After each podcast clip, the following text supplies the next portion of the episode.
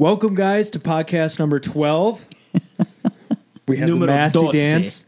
We have a guest. You may see that the cameras are kind of off. There's more microphones, more bodies. It's going to get about 120 degrees in here, but that's okay. We have our friend Brenda, Miss Brenda. Miss Brenda. Yes. We have Massey, and I'm Mike. Today, we are talking about everything, all of Yeah. it. Well, first off, Brenda, thank you for coming, and I want you to, Thank you for having me. yeah, yeah. Please give your like, who who are you? What's the ministry that you run? Like, first off, I'm going to say before before Tell us everything. Yeah, yeah, yeah. So, like, I got to say this before we even continue. Like, when I met her, um, she, I mean, I, I think I'm pretty good at history. I learn, and I'm I have so much to learn. Uh, I have a lot of mentors uh, that that are that are dear friends of mine, and all that stuff. But this woman like blows my socks off every time she talks because she knows the foundations of our country. She knows from, and we're going to talk about this from all those ancient documents to the Constitution, and how it applies to today Yeah. um, and, and and the organization, the American Heritage, uh, that that you that you run and that you're you're doing all that stuff. Give us your name, give us everything about you, the website, and we can continue from there. Okay. Well, I'm Brenda She's amazing. McMenamin, She's amazing. and I got to stay home with my children and homeschool them. My husband was so gracious to let me not even go into my career, have children. I wasn't going to get married, wasn't going to have children. We got married, and I had four children and got to homeschool all of them from Amen. kindergarten Amen. all the way through. Amen. And I'm so grateful for that. So, in that process, I began to learn history from original documents to teach my children and just fell in love with our heritage, fell in love with God even deeper, wider, just so much in seeing what our founding fathers went through, what the Lord brought them through, reading their documents. Um, sometimes reading their documents would literally have me on my knees weeping at the heritage that we have that I had no idea of. What do you think was what what drew you to that? Like because a lot of people read those documents and they whatever, you know, these guys were smart, but okay. What do you think was different for you when you were reading those? Well, I think one of the the um, resources that I was exposed to, maybe that most people aren't, is a book called "The Christian History of the Constitution" by Verna Hall, Okay. and uh, that's it right there. she. She also has her own copy. I just want you to know. Yes, know. I do. and mine's falling apart. Hers is falling apart. Mine's almost falling apart. I'm just really getting into this book. Oh, it's fantastic, It's- it's isn't amazing. it? It's amazing. So Verna Hall was teaching at PTA meetings Um. back, I guess, in the 50s because this was published in 1960, and her talk started getting canceled. So she realized, Sounds like today, huh? Right? She realized that we were losing our heritage, so she went through history and compiled the documents Wow. that leads up. This one really leads up to a, a clear understanding of the Declaration of Independence. Right. Yeah. That's basically the focus. Which is the seedbed of our Constitution. Most people don't realize that. They think the Constitution doesn't mention God. Well, it's a law document. It's not supposed to. It's supposed to retr- you know, restrain the government Yes. and only giving it the authority that people gave. And so, um, one thing that we're going to cover today is the unequivocal evidence of God's involvement in this nation as far as its startup. Yes. Right. And we're going to go through all these documents into now. So I want you to continue with the story, but I wanted to say that that's what we're going to really discuss today is there's uh, there's there's no way someone can't tell me or someone can tell me that God wasn't involved in this. yeah. For all the miracles. Go ahead. I'm sorry. Well, when I first got saved and I started going to church, the church leaders were using this book because they were going to start a school. And then they found out they felt like it was just too hard and they went with another curriculum. But the seed was planted in me. And I just kept reading it and kept reading it. And I'd find Wow. people from, I think this was like 1985 ish, um, maybe a little before then. But every year since then, I've just gathered people that would not run away from me and would study this stuff Yeah. every year since then. And then when I had my children, I kind of let that go and just started studying with my children. And then after they got older, I picked up again. And uh, also found The Making of America by Cleon Skousen. I don't know if you have that one too. I didn't bring that one. I But, don't. but that one is This is what I'm talking about.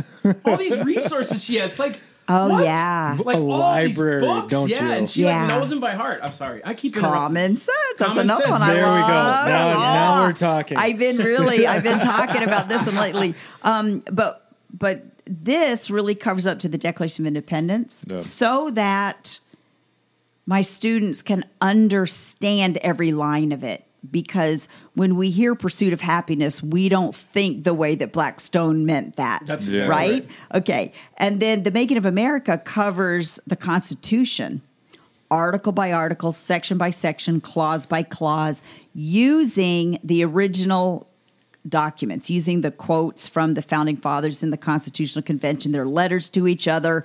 And so it just brings it alive.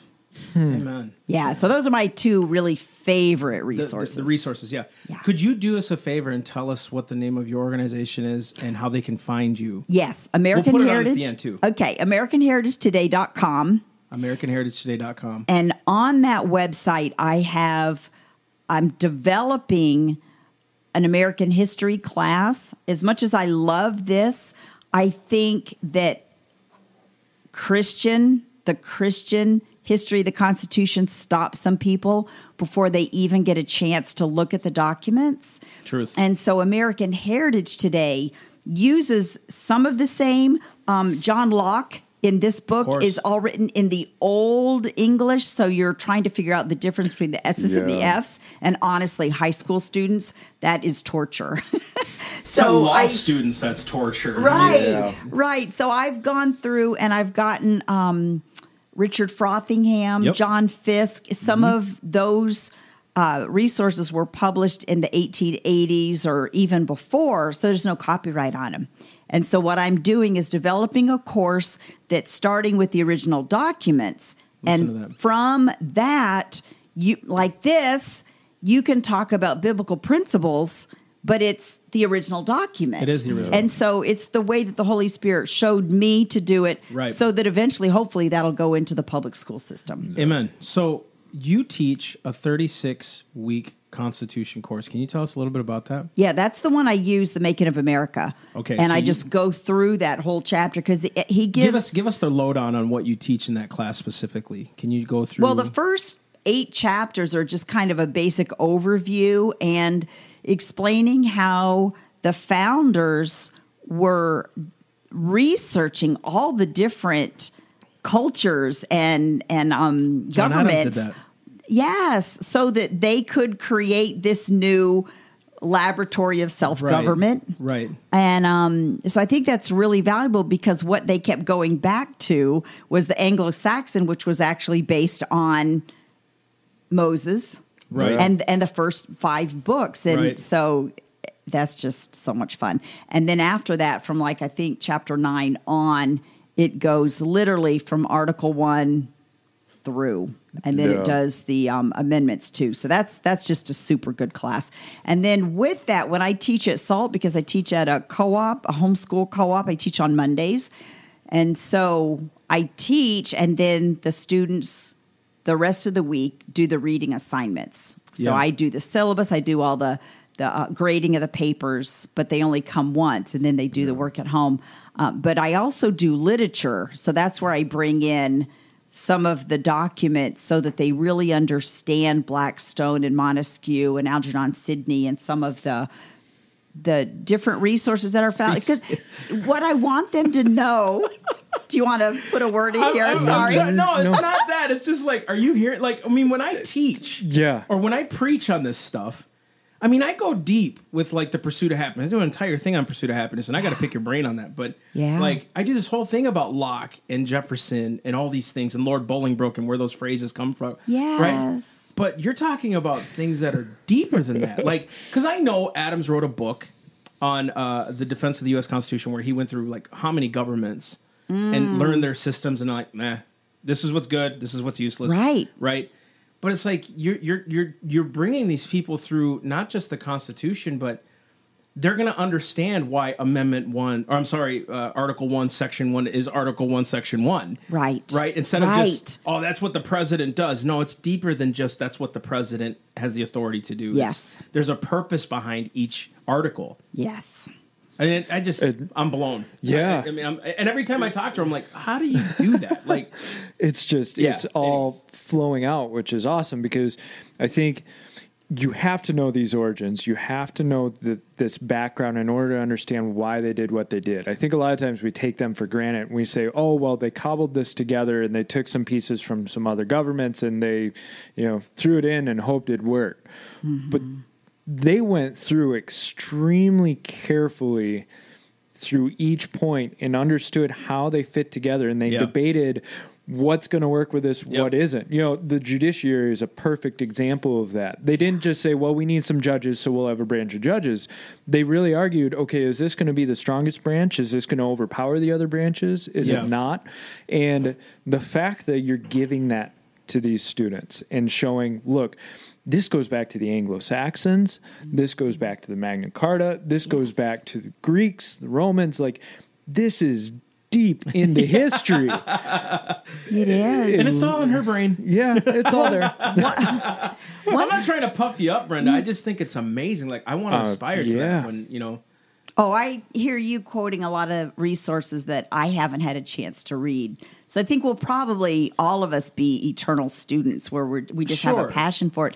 But one thing I really want to impart to students is it seems like with our founders, we either idolize them or we ignore them. Yeah. And I want my students to know that our founding fathers had founding fathers.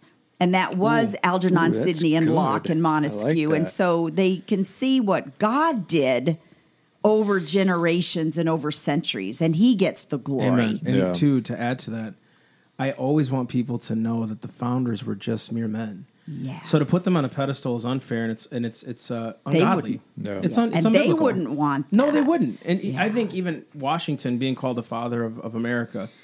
You know, do you remember when Adams wanted to say like his his highness or something like that, and he was like, "Mr. President, that's good enough." Basically, Mm. I don't want a title. That's not what this is about. I think we get on this we get in this mindset of because now look at today, right? When the elections happen for the presidency, is it going to be her? Is it going to be him? Oh, we made this big deal. And it's like he's not even the strong. There is no co-equal branch of government.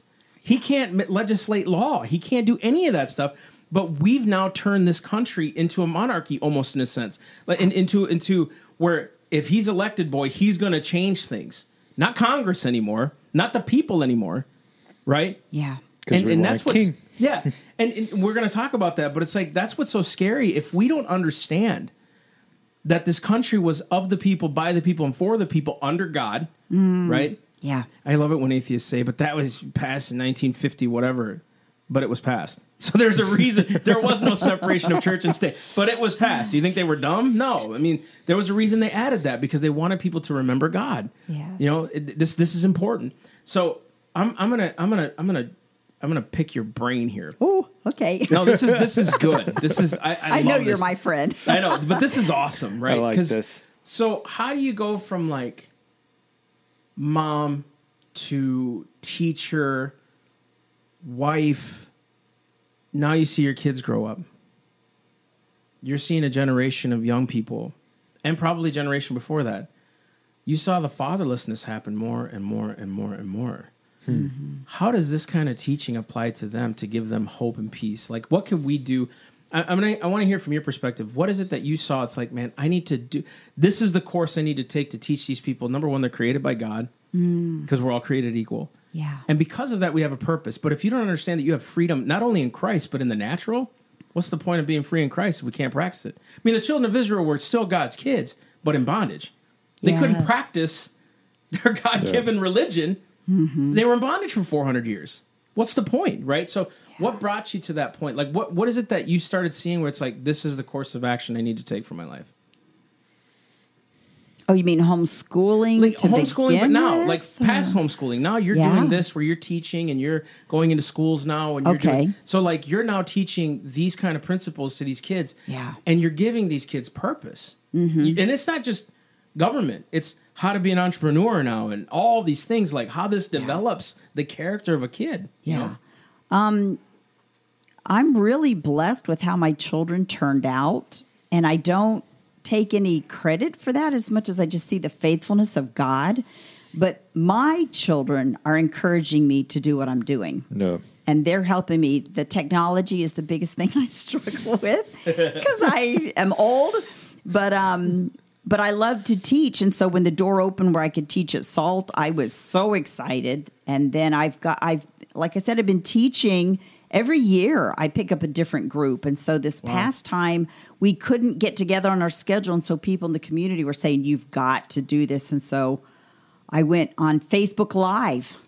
I have that page, American Heritage Today, and I just started saying, okay, Thursdays, three o'clock, I'm going to get on and I'm going to share something. Something. And it's random, but out of that is coming just the discipline in doing that. I'm just sharing, and then I'm finding, hearing back from people what do they want to hear, Yeah. and then I'm going to be advertising the classes that I'm actually teaching. Yeah. And go on that, guys. American Heritage Today on her Facebook. Start liking that page, y'all. 'cause Absolutely. There's so much stuff that she's putting out there, and I can't even do my Freedom in Fives as often as I want to.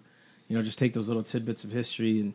Yes, I just- love those. Yeah, and they're fun. They're fun to make. I love them. And, and but it's like just with everything going on, it's like if you want some real history, you know, we got like Institute on the Constitution, which I'm a part of, but this guys got to get on it, and we'll put the link in the in the description below, um, so you guys can get more more. So so let's get into the let's get into the meat of this. Okay, let's start because this Now is, it's time to yeah, talk. time to- okay, we got all the niceties yeah, out of let's the way, get this right? going. The unequivocal evidence of understanding that God, number one, gives me rights, Yes, life, liberty, and property. yes. Can you tell us? I don't want to say start to finish, but the history. Like, where does the Constitution really come from? Why was the? De- I'll I'll say the Declaration, because the Declaration is really the entire purpose that we declared independence. That's the the, the written reason, basically the written word as to why we wanted to be an independent sovereign nation, you know, and a republic at that. Not a democracy, folks. I'll say it till I'm blue in the face. We still hear it from our Republican people, you know, that we're a democracy, we're a republic. I, I love it when people are like, "This is undermining our democracy." Well, we're not a democracy, oh. so it doesn't matter. Yeah. so k- let's let's let's do a little history. Like let's go back in time a little bit and kind of give us a rundown. Well, I think my favorite place to start is in Exodus when Ooh. Moses Was given the Hebrew had Republic. three million people in the desert, and you think, okay, he was he he was with his family until maybe three, four, five, whenever he's weaned, and then he was under the Pharaoh. Mm-hmm. So he had modeled a monarchy. So here he is out in the desert with three million people, and his father-in-law says, "What you're doing is not good. You're going to wear yourself out and these people." So in Exodus eighteen twenty one, he says, "I'm going to give you some advice." Let the people choose men that are able, that fear God, Hate covetousness. that hate covetousness and won't take a bribe, and set them over thousands, hundreds, fifties, and tens. Actually, I think it was You're tens, fifties, hundreds, and thousands. Yeah. Anyway, what's so cool about that, and I'm kind of fast forwarding, but I'll start with um, St. Patrick. I'd like to start with St. Patrick and go forward. But what's interesting, because I want to make sure I get this, is the Fundamental Orders of Connecticut Right. was written in what, 1640? 16, uh, 1643, I think it was. Okay. If I'm not mistaken. And so Reverend Thomas Hooker, it was all based on that scripture and his notes. And then he had three different little communities that he was covenanting together. you know what the name of his sermon was? No, All authority is laid in the free consent of the people. free consent. Hmm. That's it right That there. was the name of the sermon. And that's what they said that the Constitution literally came from his sermon. Yes. Unbelievable. Go ahead. I'm sorry. Isn't that exciting? So let's go back to St. Patrick, who most people don't, they, they think he was Irish, but he was actually kidnapped as a teenager That's from right. England. Yep. And then, um, then so this is the this is the St. Patrick's Day green guy Yes. elf thing, right? Yes. Elf. Yes. And Leprechaun. God actually gave him a dream and he walked 100 miles and escaped, which could have killed him and the captain of the boat. Went back to England, finished his education, but couldn't get Ireland out of his heart. So he went back voluntarily, started a massive revival, uh, discipled the young women, and, and was one of the king's advisors. So in that process, he wrote. I, I would butcher it if I tried to say it in Latin, but the book of the law. Mm-hmm. And so they began to rule that way. It was very just. And then King Alfred in what, the 800s? Mm-hmm. late read that book and Yeah. ruled that way and taught his nobles how to read so that they could rule justly, so they could read the Bible. And so this is the foundation of common law, literally. And then that was the that was you see how it went away just like a pendulum, you know, that cycle of nations. You have a really righteous government and then they go away, just like the It's like the Book of Kings, yeah. 40 years good, 40 years bad. Yeah. And it always People started out the next generation knew not the Lord or his ways, right? Yeah. And so it just goes around and around. But you've got the wicked King John Lackland, who was a tyrant. And then you've got um, Reverend Stephen Langton, who was looking through English law. How can we restrain the king? So he wrote the Magna Carta and then gathered up the barons and nobles. And literally, Blackstone says he was justified in forcing King John Lackland to sign the Magna Carta at knife point. Wow. How was that justified?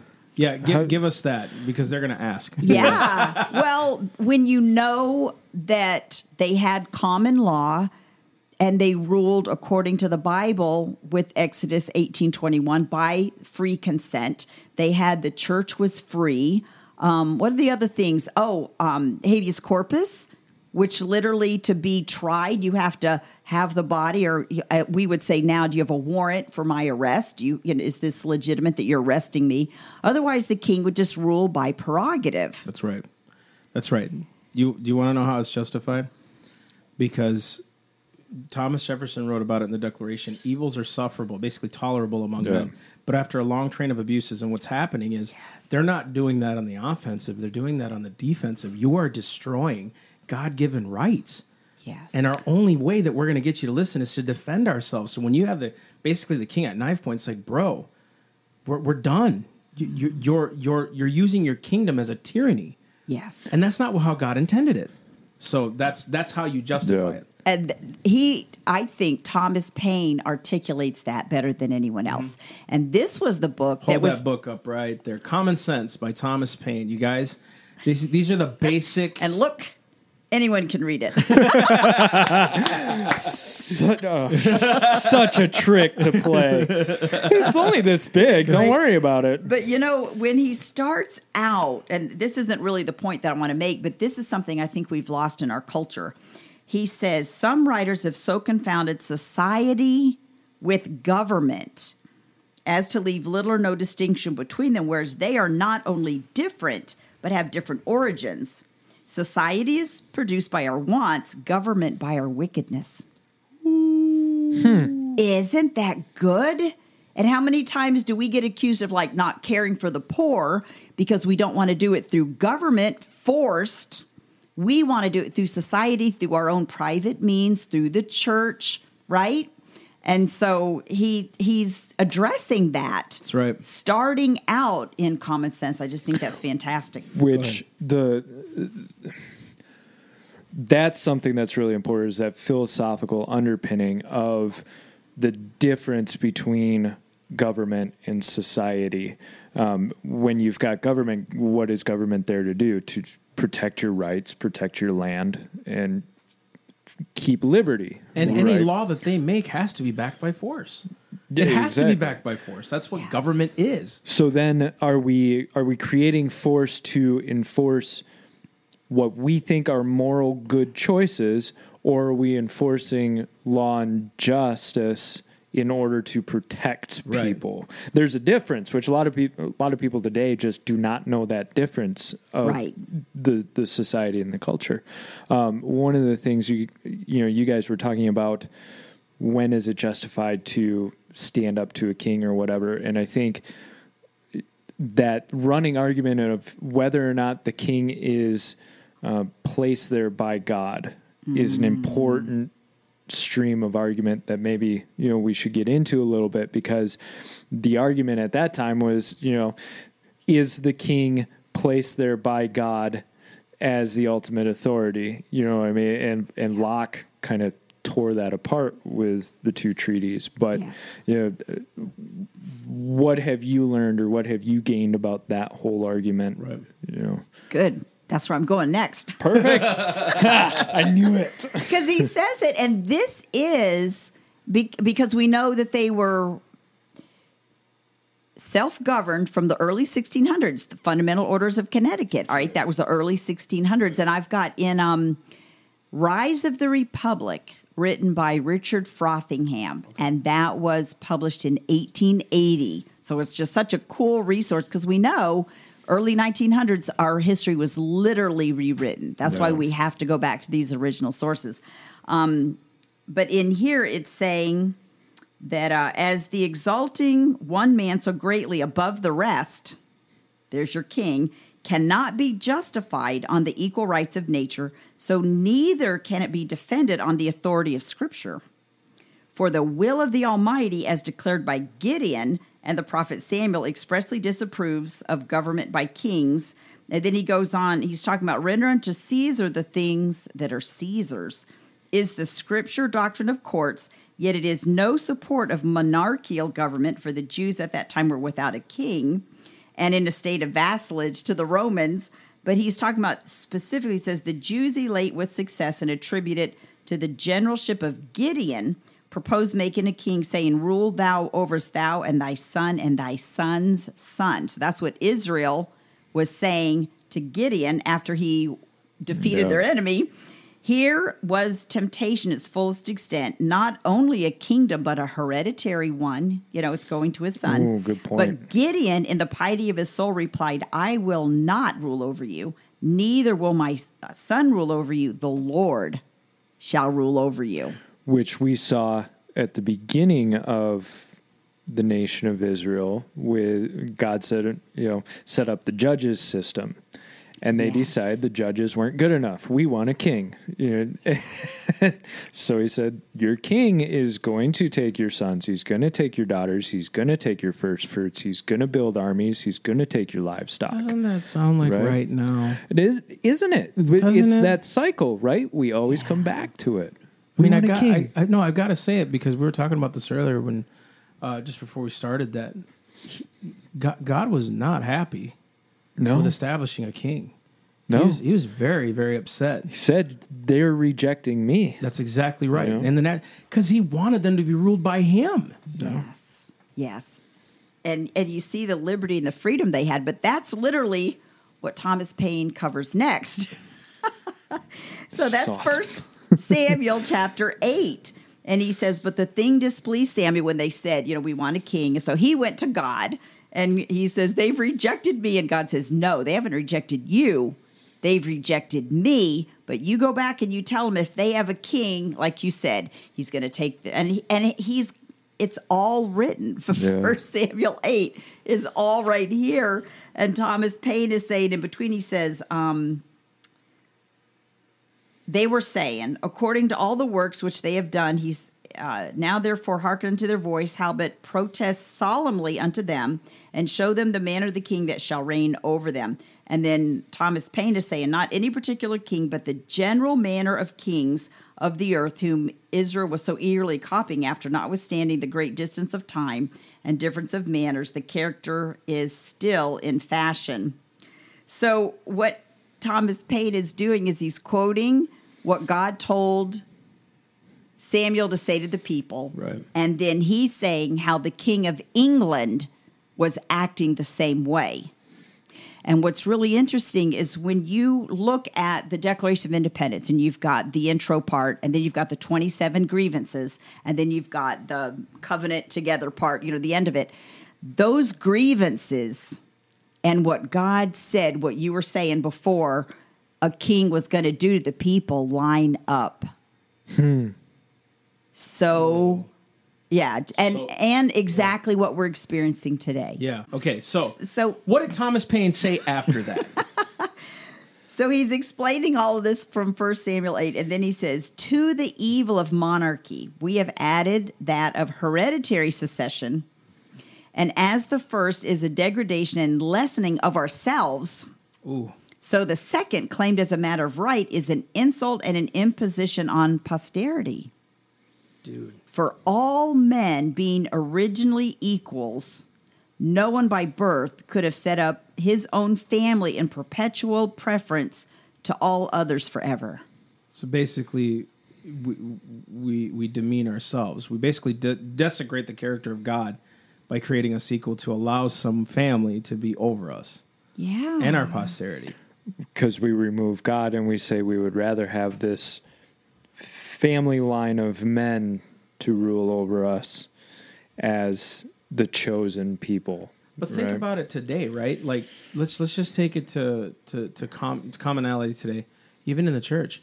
It's just easier to listen to the pastor instead of doing mm. your own homework. It's just easier mm-hmm. to elect people because then you don't have to do anything. You can just go out and buy your boats and do your things, right? It's not bad. I mean, I want a boat, but it's like I, I don't have one, but I mean, I want one, right? no, there's anything wrong with it. But when it becomes your life, where you have no more diligence or faith or perseverance or being sober and vigilant about the gospel or about our freedom, right? Mm-hmm. All that he just said is exactly what happens in despotism. When we become so far gone and removed that we depend on people to do what we're supposed to do. And you know what we do? The same thing Adam did. It's the woman you gave me. It's because those elected officials, man, who elected him. Well, my pastor, why are you there? You know what I mean? If it's it's always on us. The responsibility lies on us. That's why God was so upset with the king. Yeah. The, the king system. Because we're supposed to be self-governed. He set it up that way. The gospel is self-governance. I'm going to answer to God for my own stuff. all by ourselves. Exactly. right? All of our Yeah. work shall be tried by fire, the Bible says. Everything we do will be. I can't say, well, Mike made me sin that night, and there you go, Lord. I'm sorry. Yeah. I gave you a conscience, kid. I love you. I gave you the spirit of truth. John 16, right? Like this is what we're missing is the self-governance aspect of our lives. That's why we want a king because we don't want to self-govern. Yeah. We don't want to do and you know and here's where I'll give you hope. There are people that do. And I'm excited about it because young people when you turn them onto this thing, they're like, "Wait a minute, what? I don't have to do No, you don't."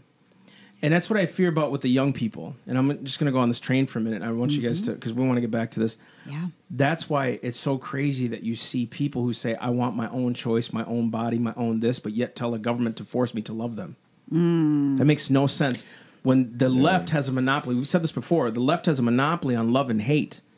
Those are Jesus's words to tell, teach us about, not man.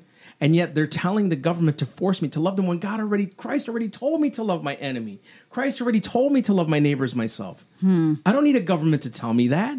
Yeah. But because we don't obey, who was it? G.K. Chesterton. If you will not submit to God's Ten Commandments, you'll eventually submit to man's ten thousand. That's so dangerous, right? If we don't learn self governance, this will become more despotic. That's the bottom line. We can't get away from that. And it's we've seen it so many times in history. You know, like we were talking about that that cycle. And it's it's as if you get a couple generations down the road, everybody's forgot about liberty and freedom, you know, which I try to avoid those words just because they've become so bland in our culture because we're we're Liberty and freedom. yeah, liberty and freedom. Because we're we're so saturated with that stuff, and people forget what they really mean. But the true meaning of those we forget, Right. and we turn into what we are now. Oh, we need government in this, government in Yeah. that. Government needs tells us what to do. Government needs to control them and control them and do that and protect me and keep me safe. And we forget. Then we end up with tyranny and despotism. And then finally, when we realize the yoke of burden that's on our backs, we go, Define despotism. I want freedom. Um, I'm going to kick that to you. I'm mean- going to kick that back to you. I mean, I could define it, Yeah. but I don't think I'd give it yeah, justice. Well, despotism in its truest sense basically means we we we run ourselves into the ground because of our lack, our sin. Basically, we end up becoming despots, which basically means we're we're we're void of judgment. We don't know right and wrong. We just allow things. That's just how it goes. That is my John Adams understanding of the word despotism. yeah. So And you see that um, when they would do what was right in their own eyes, the book of Judges. That's They- right. They, they, just wouldn't know.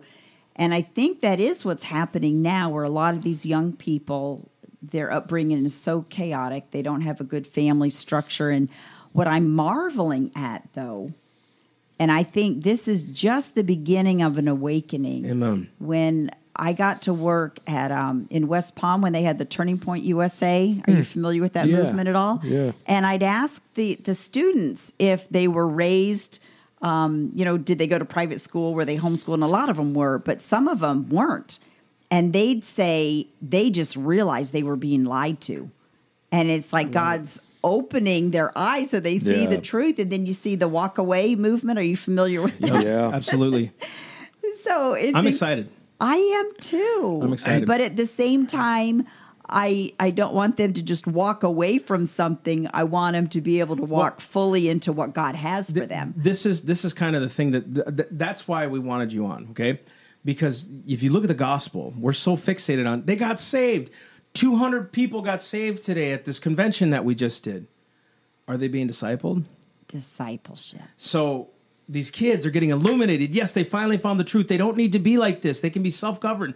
Awesome. Are they being discipled? Yeah. Right? That's the question. That's what's and that's the important. duty. That's the hard part. Yes. It's not Yeah. just turning on the lights in their heads and getting them illuminated. It's how do you teach them about self governance? Because let's be honest here, folks, and I'm going to look in the camera and say this we don't know how long America will last. Hmm. The debts and things like that. And that's not a hopeless thing. That's actually, I'm okay. What an awesome time to live in. I always say that because this is the time that we get to see the power of God move if we believe in Him, right? But let's just say America doesn't survive a bankruptcy. Let's just say that. Yep. What are we going to put in its place? If Jesus doesn't come back, what are we going to put in its place? And if we're not out there discipling and educating people on this stuff, we're just going to go back to another kingdom. Mm-hmm. That's not what the founders wanted. These guys weren't illiterate. They weren't stupid. What was it? The Declaration was written for the average farmer at that time. Yes. And most students, law students, can't even understand it without breaking it down. It's really humbling, isn't it, Yeah. to read their writings? And I always have to read them three times before I can even start to understand it. even the stuff you're reading out of common sense, it's like, okay, I gotta, I gotta chew on that Yeah. for a minute. You know, I, I gotta, you know. But Yeah. I'm sorry. Continue. I want you to keep continuing on. So we went from uh, Thomas Hooker, the, the Fundamental Laws of Connecticut. Mm-hmm. If you look at every charter in history, from the Mayflower Compact Yep. to to the to the Virginia Compact and the Virginia charters, every one of them acknowledged not only God but the furtherance of the gospel. Yes. That was well, the whole it's like purpose. Mayflower Compact in the name of God, amen. That's how it starts. Now, in the public school system, they just chop that off. That whole phrase is not there. Incredible. I know. It's sad And in there it says, and having undertaken for the glory of God. Uh, for the glory of God and the advancement of the Christian faith. You, you, you can't you cannot and Connecticut's constitution was the first constitution on these lands. And wouldn't you know it, they based it on a sermon. Fantastic. It's unequivocal. Yeah. And it's it's an issue to cut those words out. And a lot of people I think would say, well, it's it's not that big of a deal. It's just in the name of God, amen, right? The problem is that that sets up the entire context of why that's even being written. Mm-hmm. You know what I mean? Like Yes. if if I write a love letter to my you. wife, Good good call. but I don't put my wife's name on it, well, it's to anybody. That's that's right. I mean, think about Romans eight, right? What says there there's therefore now no condemnation to those that are in Christ mm. Jesus. If you take out this last part, In Christ that's Jesus. just like no, but no, not even that. Who walk not after the flesh, but after the Spirit. That's Yeah. a big part to cut out. Yeah. Because I'm just free in Jesus now. Well, wait. Mm. if you're walking after the flesh, you're not in Christ. If you walk in the Spirit, you are. Yeah. And a lot of Bibles have omitted that phrase. wow. That very phrase. The NIV does. I'm not saying the NIV's bad, okay? Because if you read on, it'll kind of give the hints of it. But they took out that entire phrase. That's a big phrase to remove from Romans 8 1, you know? And if we keep removing those things, if we don't know our history, where are we going, right? yeah. Now, it's so funny that once we once believed that the creator God gave us rights, now we believe government gives them. So now we have the right to health care, right to education, right to all these things. No, those are commerce things, you know what I mean?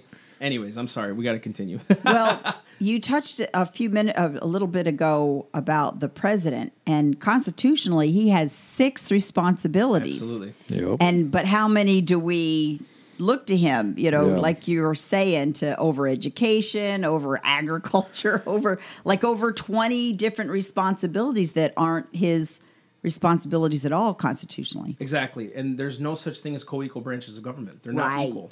Right. Can you explain that? Well, the Supreme Court um, had neither the purse nor the sword, is the way the founders put it. So basically, the executive branch has the power of the sword, he's over the military.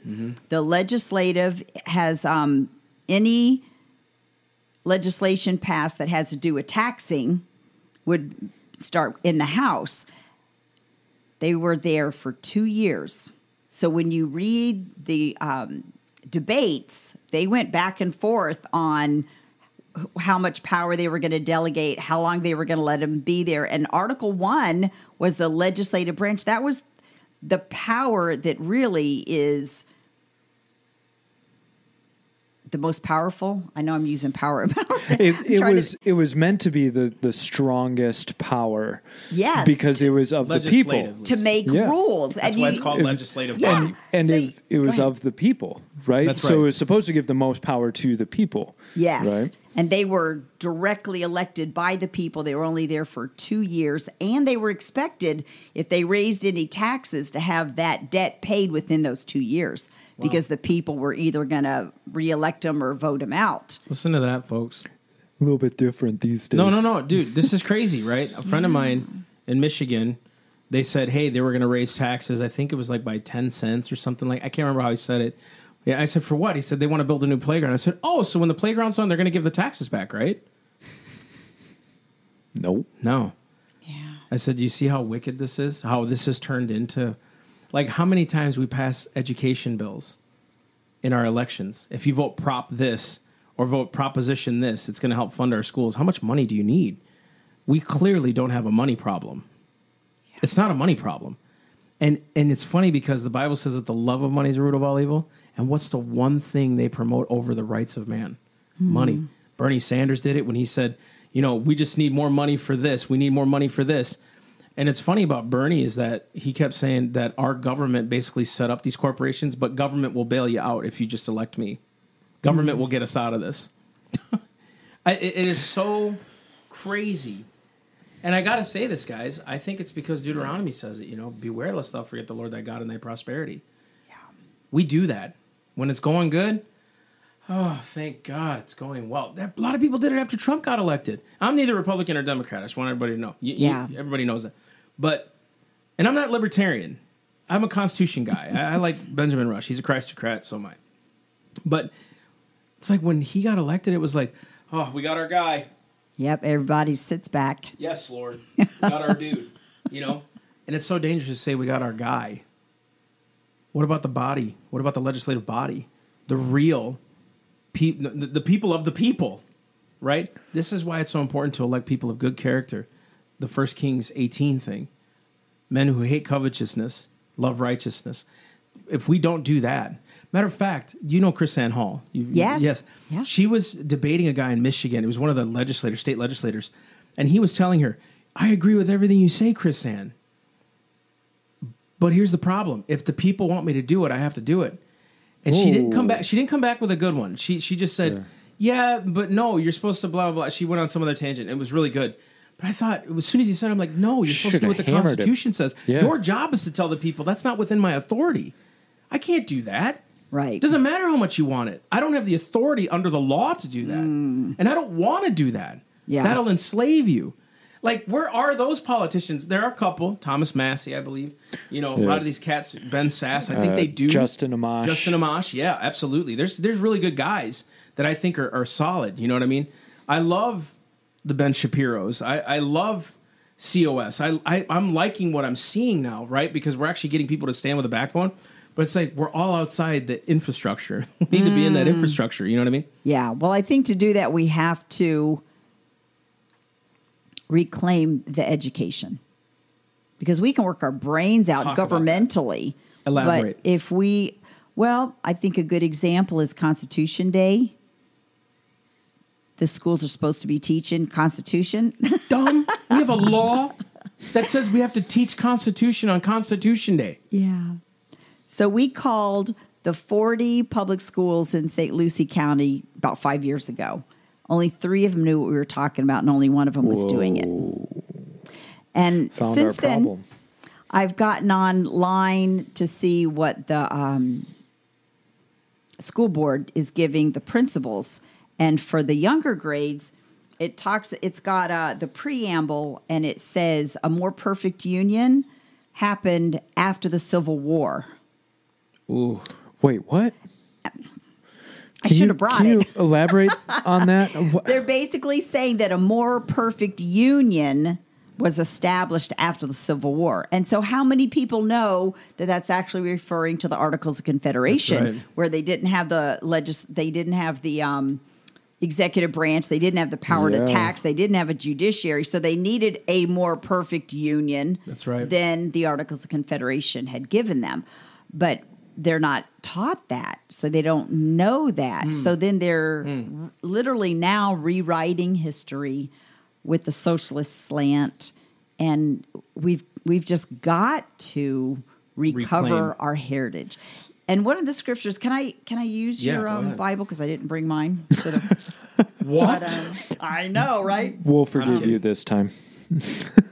But one of the scriptures that you, you, asked me, you know, why was I willing to do this after teaching my children for so long and then um, going back and teaching other people's children? One, this is the scripture that's motivated me so much. If I can find it, your Bible's keeps going on one side of it and then the other. Sorry. It's Psalm 78. Okay, so it says, We will not hide them, and what it's referring to is the mighty deeds of God Amen. that God did in the nation of Israel, um, telling to the generation to come the praises of the Lord and his strength and his wonderful works that he has done. And then I'm skipping to verse 6 that the generation might know them, the mighty deeds of God, the children who would be born, that they may arise and declare them to their children, that they may set their hope in God and not forget the works of God, but keep his commandments. Amen. And and that's what I in some versions it says the mighty deeds of God, you know, to Yeah, teach that's the next a, that's a, that's a bad translation. I usually read King James, folks. He's usually more pious usually more and I holy. wouldn't have I wouldn't have understood it if it's King holy. James. But what think I found It's when New I King James, oh that's one of my favorites actually. Um, when I went and I as got she slams my version. Jeez. It's heretical, but it's yeah, good. that's how bad. I just couldn't understand part of it. Um, but God did mighty deeds for our founding fathers. Right. Absolutely. So we got we got to get back to that topic, Nation. and we got we got miracles. and I want you to talk about those things. So I want we, we got to somehow piece this back together. But so in, in the video, right, we got to piece this back. So because I I, I want to go back to so we went from from from early documents to uh, I think it was sixteen. I want to say it was sixteen forty. The, in the 1640s, and the, the first constitution was the. I think it was 1638 when they actually. wrote probably it. right. Oh, you You're know what? I probably can right. find out. You want me to? Yeah, I think you're right. All right, we're putting Actually, money, we're putting I- I have- wagers. I have, I have slides on this stuff uh, on all the charters, and, Oh, and I do should ya? I should know this by now Yeah. because I'm usually good at memorizing. But you're right; it's in here. I think it was 38 that he did the. You're right. scripture. 1638. The fundamental. And- you're right. You got it? You're right. You're right. You're right. You're right. It is. So Okay. we go from 1638 to Fundamentals Order Connecticut, right? And we we we have established that okay, we're going to be run by God. It's to advance the gospel. That's the whole point. That charter actually says we can't even have a good ordering government without God and His Word. That's what that charter says, right? So they were that that was their preamble, if you want to call it that, right? So continue from there about the documents to now.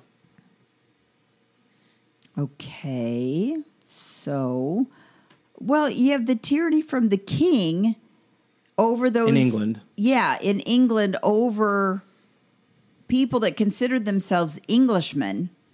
And it wasn't so much that they were taxed as that they weren't represented. And it was taxation without their consent. They weren't part of the government.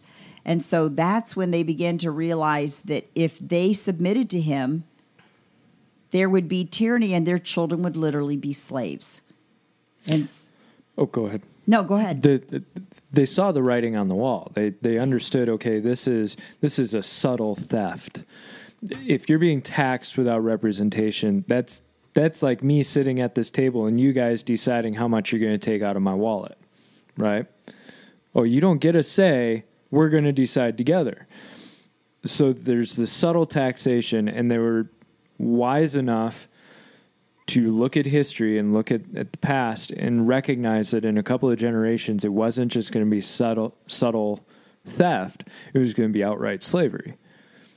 And uh, if you look at the natural progression of how it always goes, it, a government never limits itself. Once it finds out that it can it can expand and it can grow that power, it's going to keep growing it. And especially if you have a king who everybody has decided has all this authority Yep. and, and they're not willing to keep him in check. That's why we're all scared of a president because we've allowed it to get that far to where a president can have all of this power. Yeah, executive He was orders stuff. never supposed to have that No much way, power. not even close. No. And two, with with that kind of a government, you see, in a sense, in essence, the old school class warfare. Yeah. So slaves are slaves. Yeah. Blacks are now slaves, and that, I, I want to get this out of the way. I always talk about slavery before I continue. This was a worldwide phenomenon. It didn't just happen in America. And people are like, "America's a bit, dude." This was a worldwide accepted practice. I'm not justifying it. It was wicked, right? But to blame America for everyone's ills is absolutely a farce. You know what I mean? And our founders, Thomas Jefferson, fought with William Wilberforce to end slavery in England. You know, and how do we bring that to America? How can we stop it here? You know, so uh, what happens in a, in a in a kingdom type system? There's always the the prince and the pauper. There's always this, you know, this what do they call it? Serfdom. It always ends Yeah. up happening in a sense, mm-hmm. right? Because well, whoever the king deems cool, they're cool. If the king says slavery is going to happen, it's going to happen. Under a free society, that can happen because we're all created equal under God. So the king is usurping his authority, right? And we come to 1774, and one of the first congresses basically that we had. And this, I love the story when Jacob Duche comes in, Reverend Jacob Duche, and the, the the conundrum was is there was so many different denominations in that room. It's like why how about we not pray? You know, just every man pray on his own. And I don't know who went and got Du- Duche. I wish I, I, I wish I could remember that. But one of the one of them men went and got him, and he was the pastor of Christ Church in Philadelphia. Comes there, does a two hour prayer service, right? Yeah. And then read Psalm thirty five. And Adams wrote about it to his wife, talking about he said it filled every man in the room. It was as if the spirit of God enveloped every man in the room. And he said uh, that that that psalm basically started the idea of independence, like Yeah. because all that time when they were having those congresses, they were like they were petitioning the king on the on behalf of the people, and Adams eventually in 1775 and six was like, dude, he ain't listening. He's he's he's he's more mad at us now. Now he's calling us insurrectionists.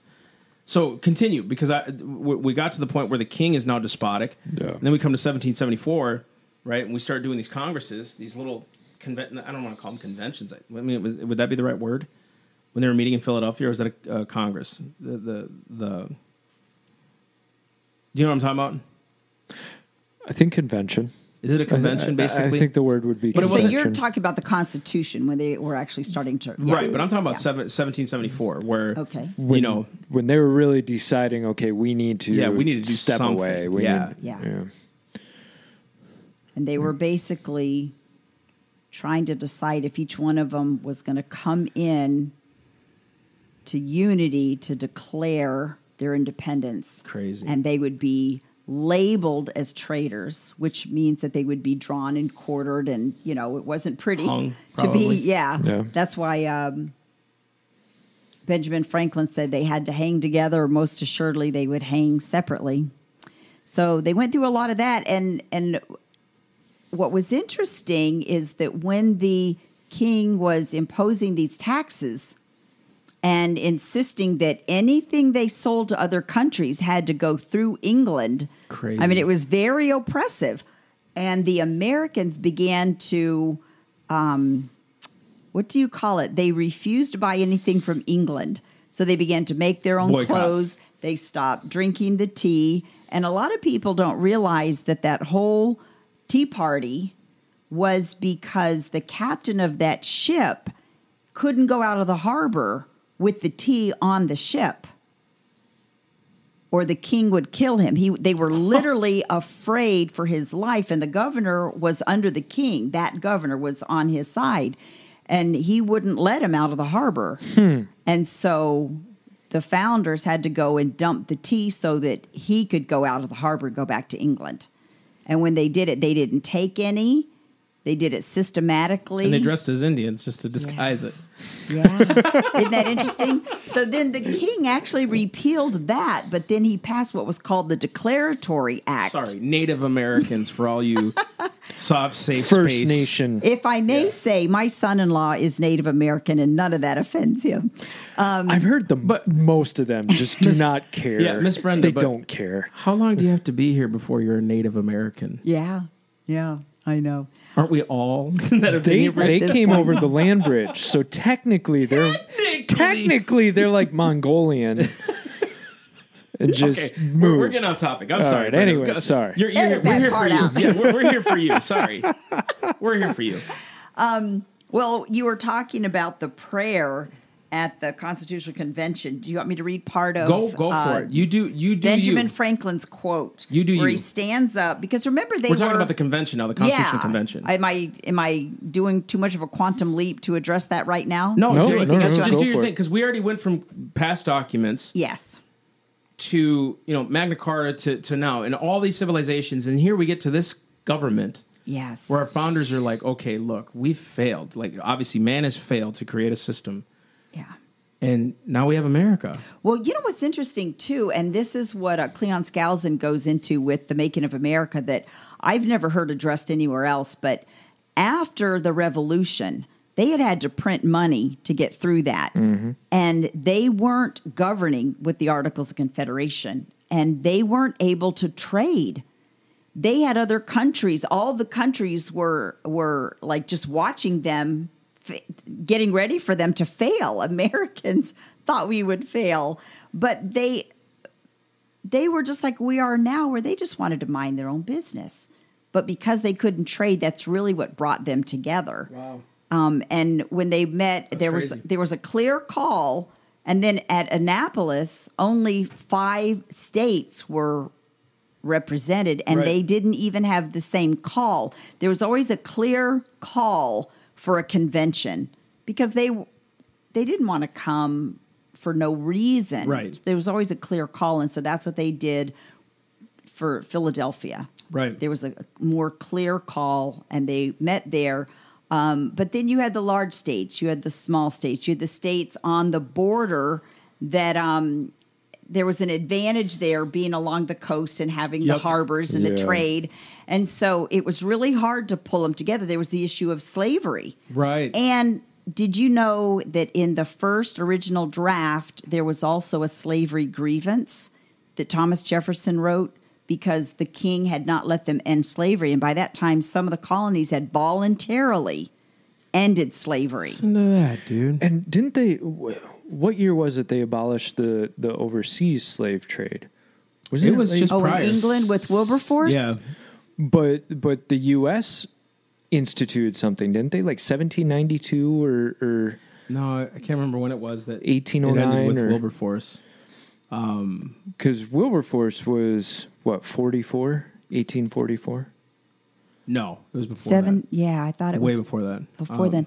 But the um the Northwest Ordinance made it so that they couldn't expand slavery.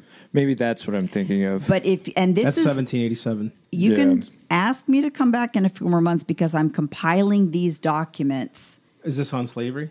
Or Yeah, is- I'm compiling the documents. And I need that because I'm doing a talk on this. it's gonna it's gonna be super good, and I my goal is to get it before February because that's Black History Month. Ooh. because they were going Making forth to ending it when the Democrats started. And and I don't want to get political, but historically. Yeah. They were the ones that started undoing Yes. some of the um, gains that we had made toward ending slavery. Exactly. Okay, and so that's And it's not getting political, Brent. I want you to be able to use those phrases. The only reason Yeah. I, I don't I don't ascribe to them is I, I got to be honest. You remember when Reagan said, I'm, "I didn't leave the Democratic Party; the Democratic Party left me." You mean That's what I feel about the Republicans? Republicans. Is they left us. Their, Hmm. their now their their views and their platform aligns with what I believe. Right. But do they really practice it? Because it seems like to me the Democrats always get their way, and the Republicans Compromise, compromise, constantly. compromise. So we're leaning Yeah. more towards the left, anyways. They're Right. not really holding the line. That's why I'm saying I'm not. I'm not a Republican in in, in name. I'm Mm-hmm. a conservative. I'm a Christian. Right. And so it's not political to say, hey, the Democrats really back this because now we have a two. Unfortunately, we have a two party system. Unfortunately, and and and I don't know what that's going to take to get rid of. You know, is it going to take more people voting third party? Which the third party is even terrible. You know, the Libertarian, Well, the last candidate was terrible. Theoretically, we should be able to get rid of it. I mean, if you read Washington's farewell address, he He warned of the two party system. Yes. Exactly, exactly. So, anyway, so you've got this issue, and they had um, printed money. And what I want to mention this, and then I'll go into the quote. But the dollar dropped to be worth less than a penny, Whoa. and some of the states were paying back the debt in gold, and some were paying them back in that deflated money, and so it was just a mess. It was absolutely a mess. And what gives me so much hope is that when they went back to the gold standard and real money, George Washington said within three years he could not believe how much they had turned the economy around. Why can't we do that now? outrageous when you actually have a true standard to your money instead of being able Yes. to print. Yeah, because then inflation Ad doesn't infinitum. happen. And That's why they would not allow emit bills of credit. One of the founders said he'd rather get his right arm cut off yeah, Yeah, than have for that. good It's reason. interesting, but this is what. So you've got this battle and this horrible. I mean, they they were suffering what we're suffering Right. now. Yeah. That's what gives me so much hope. Now, to prep this before this quote, correct me if I'm wrong here. They were about to dissolve the Constitutional Convention. They were they were close, weren't they? They were literally like forget feeling it. like it's not going to yeah, happen. forget it. And Yeah. and the reason is because you got so many men in one room. All of the and the debates were how do we keep the people free and not give the government too much power. It wasn't. I want free stuff. No, I want free stuff. No, it's mine. No, we need to vote more taxes. It was how do we keep the people free? yeah. right? And so they're at this point in this cusp of forget it. I can't get through to him. He can't get through to me. Why are we even No. talking? And then And another issue they were arguing about so much was the small states didn't want the the um, representation to go to the big states ooh, that's right. because then they they were afraid they just get swallowed up. And then you had the issue with slavery, where Georgia and um, North Carolina said they absolutely wouldn't end it. They weren't ready to end it. So in all of that, Benjamin Franklin stands up and he says, "The small progress we've made after four or five weeks with each other is a melancholy proof of the imperfection of human understanding."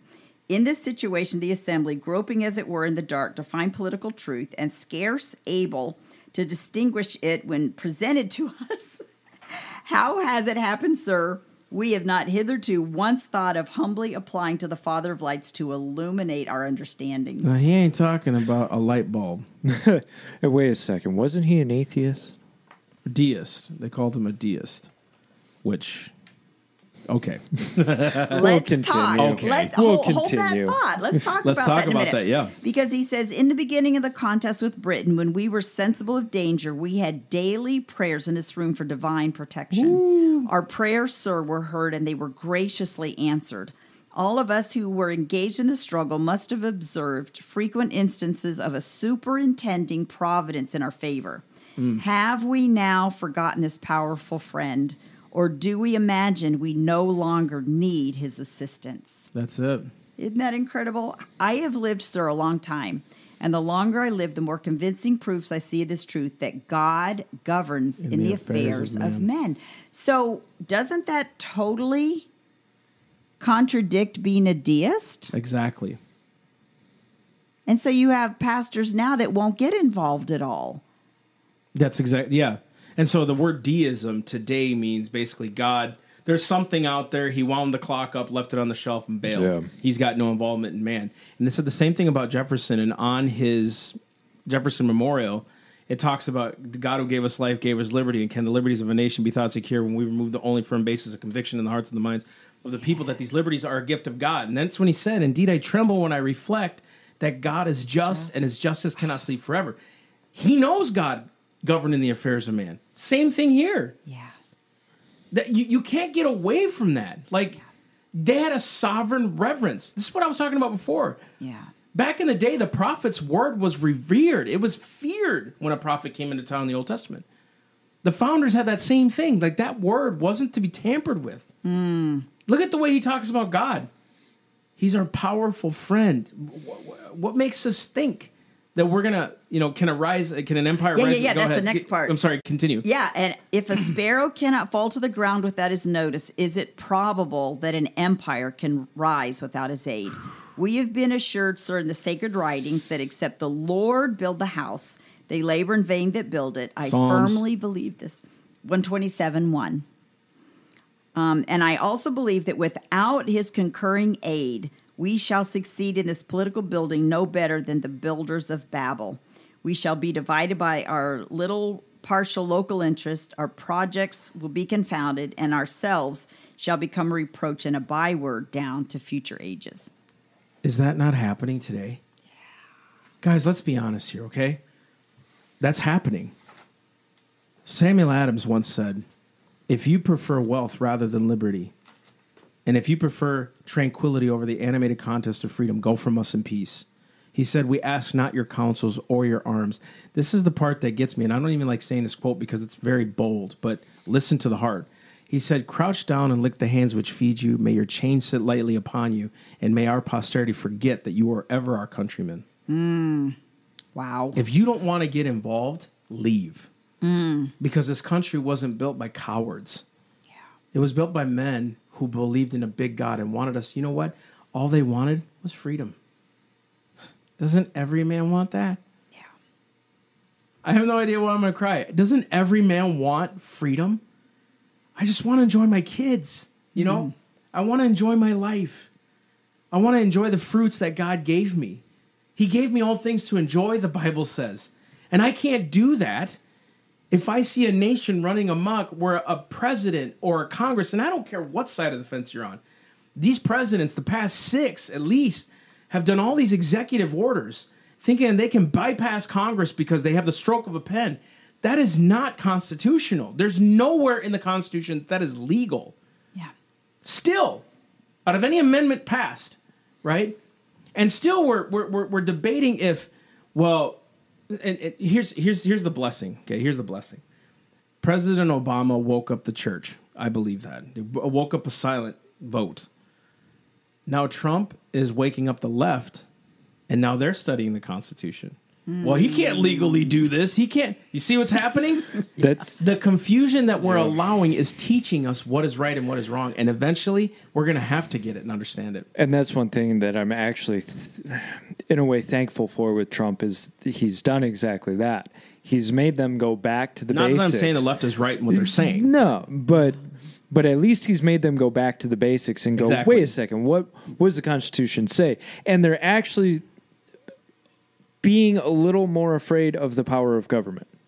They're they're being more mm. cautious of the power of government. Now, there's plenty of them who turn around and then say, "Well, I'm afraid of that section of government, but I still want government to force those people to do what what I think they should do." Right? So we still have to have that argument. But at least they're starting to wake up a little bit about the dangers of a government Exactly. that's out of control, that's that's not within the bounds of the Constitution. how long after benjamin's quote was the constitution signed wasn't it a couple weeks Yeah, and I think Pretty right sure after that is that real is when when um they got Reverend Duche to pray when you were talking about that part.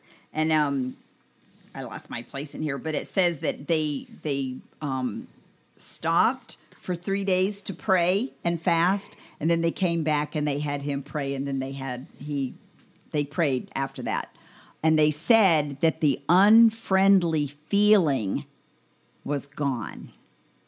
And they were then that and that's when the Connecticut Compromise came, where they um, chose the Senate out of the House, so the states were equally represented by the Senate, and so that kind of allayed the fears of the smaller states. wow.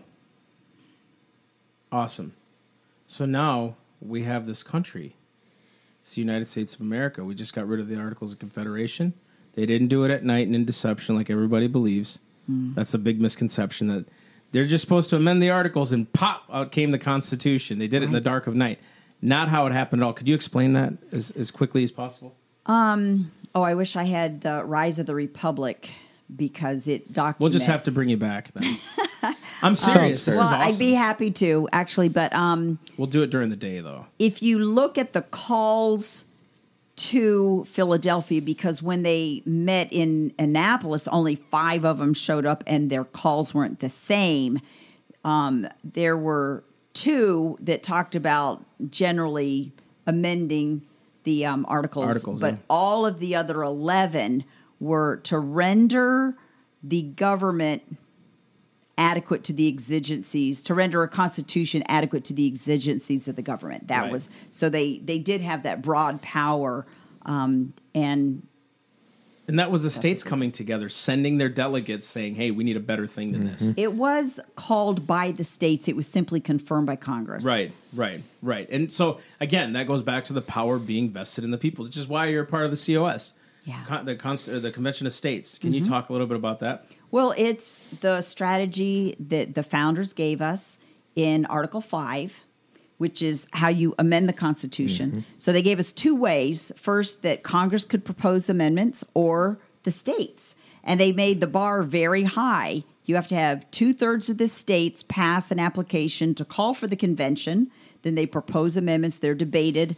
Every amendment to be ratified has to be voted by three-fourths of the states which is 38 30, states. 38 states. So yeah, it's Yeah, hard. And this whole organization is, um, and I know a lot of people. There's there's many of my friends who are constitutional who are not for it. I wasn't for it at first because my great fear was, I mean, can we find people with any backbone and they're going to stand on the word of God when they go propose these amendments?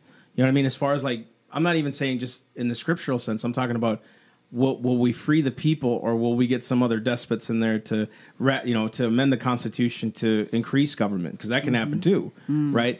And so, what's the argument against that? well, this the call for Convention of States specifically is to um, restrain the jurisdiction, the um, the spending, and impose term limits. That's the scope of the call. So it couldn't go outside. What about repealing the Sixteenth Amendment Oh, exactly. That would be within That would be the one of them? purview. and the Fourteenth and the Well, the 16th and the 17th, because the 16th was where we lost the Senate. Right. Um, and, and so that needs to be repealed. The 17th, uh, Federal Reserve Right. is not constitutional, Right. right? Get rid of it. Um, so basically, that's what the Convention of States does is take, now see, we don't, we're not really living by the Constitution now. We've got that little pocket Constitution, and then we have the Constitution that we live by, which is the SCOTUS version, as interpreted by the Supreme Court. That's almost three thousand pages with all the Supreme Court decisions. That's the Constitution that we live by now. they call it the living, breathing. Yeah. Yeah. So, and a really good way to get an overview of possible amendments is to read the Liberty Amendments by Mark Levin. Yep. And the fascinating thing is, he was writing that book, what, in 2013, at the same time that Michael Farris, who is the one who defended homeschoolers, and um, he lost his first three states. Everybody told him, You're wasting your time. You're never going to be able to um, rein in the DOE and the teachers' unions. And he was using Article 5 at that time. And so he proposed the grassroots strategy of Convention of States using Article 5 while Mark Levin was writing the hmm. Liberty Amendments using Article 5 and they didn't know the other one was doing that. And their works came out within 7 days of each other. Whoa, Wow, that's cool. I just sense that that's providence. it is providence because there's people talking about liberty. Now, granted, the libertarians, and I'm not saying all of them, but a lot of them are talking about liberty as in anarchy. Right. But that is just not feasible. We do need some kind of restraint. We need something, basically, like what was it? Uh, if, if if men were angels, we wouldn't need such a government, right? But the No. problem is, like, well, that was the basically the Federalist view. The Anti-Federalists were saying, "Yeah, it's true. Men aren't angels, so why put them in power?" you know what I mean? So there's this there's this flip, right, of how much power do the people have? Because that'll turn into mob rule really fast. How much power does the government have?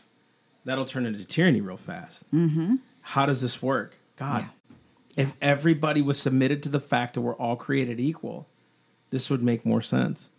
Because when we're created equal, you don't even have to believe in him. That's not the issue. The Mm-hmm. issue is God made you to be free.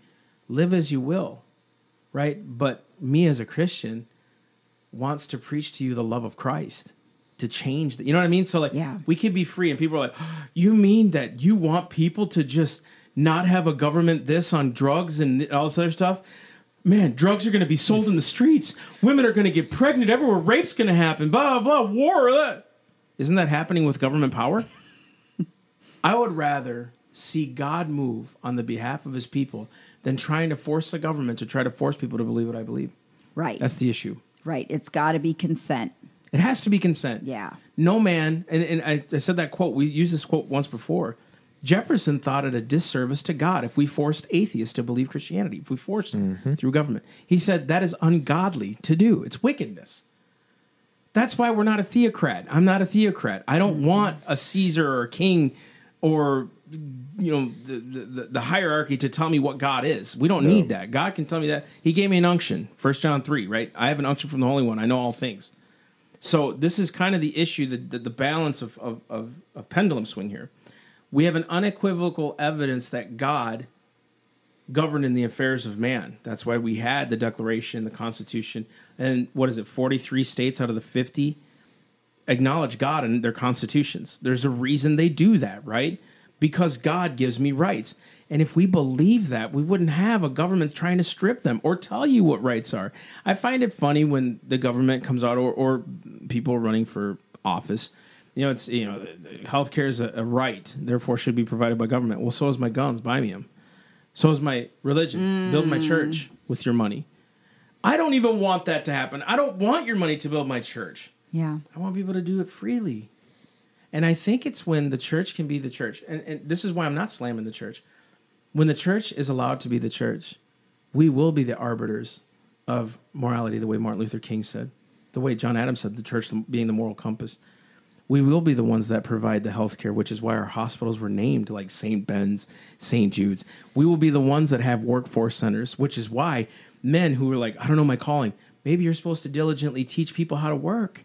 What if we had workforce centers and these guys who are contract, you know, construction workers and contractors, you know, they're like, "What's my calling? What am I?"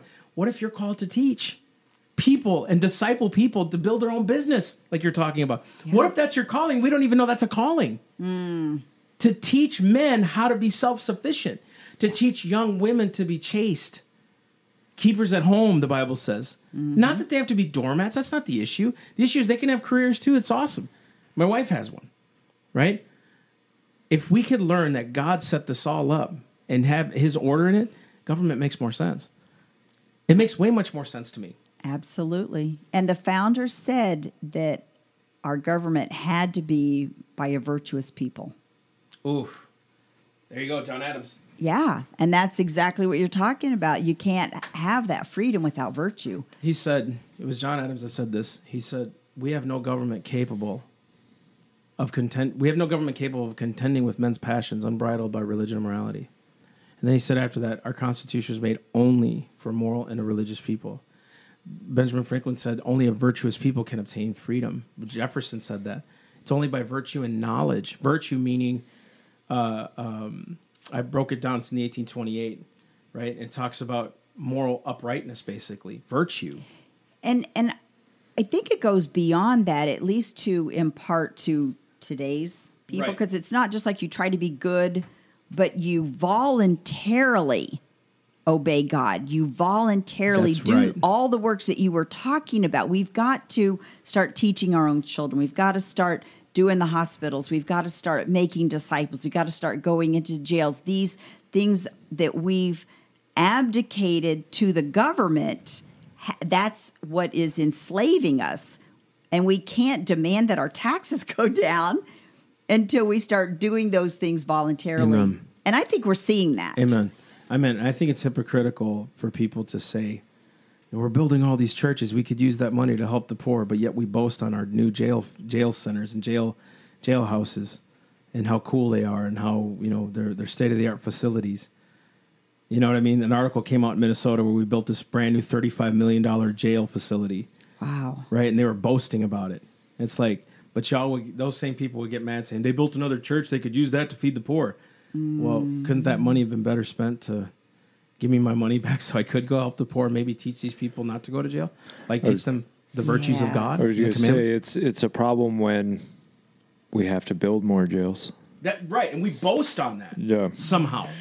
You know, We've- correctional facilities and things. There's there's a big issue if we have to build you know? more, and and, and we we incarcerate people at an alarming rate. Well, let's get back to the source. That's right. And and you and I have talked a lot about the structure of the family and the importance of the family. Where where does a child best learn responsibility, Right. work ethic, Right. um, discipline, morals, right and wrong, values? They learn them in the family structure. exactly. Mm-hmm. And we've already abdicated so much to the government. How much more are we going to abdicate the family's roles to the government if we continue down this path? And that's that's my biggest concern is we already hear politicians basically say children are the the communities in in so saying that what they're saying is it's not the parents who are the arbiters of uh, value Right. to the kids it's the community's job mm-hmm. aka the government's job it's it's our our government's job to raise these children Yeah. and we see that That's exactly right. And I want to mm. thank you for answering the question of how we can apply it today. You just said it. Mm-hmm. It's discipling. no Yeah. It's it's us doing what Christ commanded us to do. You know, it's funny because he says to preach the gospel to every creature, but he says go and make disciples. There was nothing hard about that. Yeah, heal the sick, cleanse up, that that raise the dead, all that stuff. That's good. He gave us the power to do that, but the mandate was to make disciples of all nations. Yeah. How does that look? Well, God, what, what did he tell his disciples to pray? Our Father which art in heaven, hallowed be thy kingdom come, thy will be done on earth. As it is in heaven, right? on earth as it is in heaven It- Can we honestly look at me in the camera, right? Can we honestly say that our government, our country reflects the kingdom of heaven? Mm, got some work to do. Exactly. you answered it though. Praise God that it's on us now. Mm. Guys, and we think, well, I don't have the money, I don't have the resources, I don't have the power. Can you just kind of hit that and we'll end it there? I don't have the resources, I don't have the, I don't have the, you know, you you, you would say that to me sometimes. I don't have all these things in place, but isn't that where faith comes in? Yeah. Right. Faith and I think faithfulness just to reach out to your neighbor, just to take in, you know, the one kid on the block that's bored and getting in trouble or um it, it doesn't have to be a big organization. Thank it could you. be each of us just taking in one person or one family. Amen. Amen. Amen. Brenda, we're going to have you back probably four or five times or more. Oh, I would be honored. This was a lot of this, fun. this is good because like you're you're just validating um, a what lot of things. we want to believe No, you, you know, Mike's right. I think the word indoctrination is overused because we all indoctrinate in some way, sense, or form. Mm. We do. everybody does Yeah, we all have an agenda. I got the gospel. That's my agenda. I'm going to be honest, right? I want to free people. That's my agenda. Does that sound like a crappy agenda? No, it's a great agenda, right? But we want to have you back to really do the slavery thing. I want to have you back to really talk about just the Constitution itself. We can break down the amendment, or I'm sorry, the articles and things like that, mm-hmm. and really talk in depth. But this was a great intro to knowing who you are. Again, AmericanHeritageToday.com mm-hmm. and also the Facebook page, American Heritage. We're going to put those in the links below. And you want to roll us out? All right, guys. Well, we want to thank you, Brenda, Massey. I'm Mike. Thank you so much for everything. Remember, check us out on Facebook. Check us out on Patreon. Uh, we are up on iTunes. It's been awesome. We Thank you for the response, you guys. Yeah, thank you for A lot of comments, uh, we're couple loving it. thumbs downs here and there. I love those. I love, those. it. I love it. Because you know what? We're pricking consciences. That's Hey, okay. Bring it. That's I want okay. it. If if if you want to disagree with us, come on. Yep. Let's and remember, come guys, on out. theselfevidenttruth.com, which we're re- we're kind of revamping the site because I want to be able to link yours and Sue Trombino's uh, Women Impacting the Nation. Oh, yeah. And all these groups. We want to really be able to link Yeah. resources. A lot of people, it's so odd that people actually depend on our opinion, like what we think, right? And that's cool. I- I- We're, we're blessed to have that. But Brenda, again, thank you so much for, for coming on. We're going to have you back on if you don't mind. Well, thank you for having Oh, me. And, yeah, and just no to problem. see you all doing this blesses me so much. Thank Well, you. you. If, if and I want to say this to the elder generation: if you were praying for young people to get it, you're looking at them. Mm-hmm. We may be two, but God can use one to do many things. And I'm so thankful for Scripture mm-hmm. because there's so many examples of that. So God bless all of you. Have an mm-hmm. awesome, awesome rest of the week, and we'll be back next week. All right. Love you guys.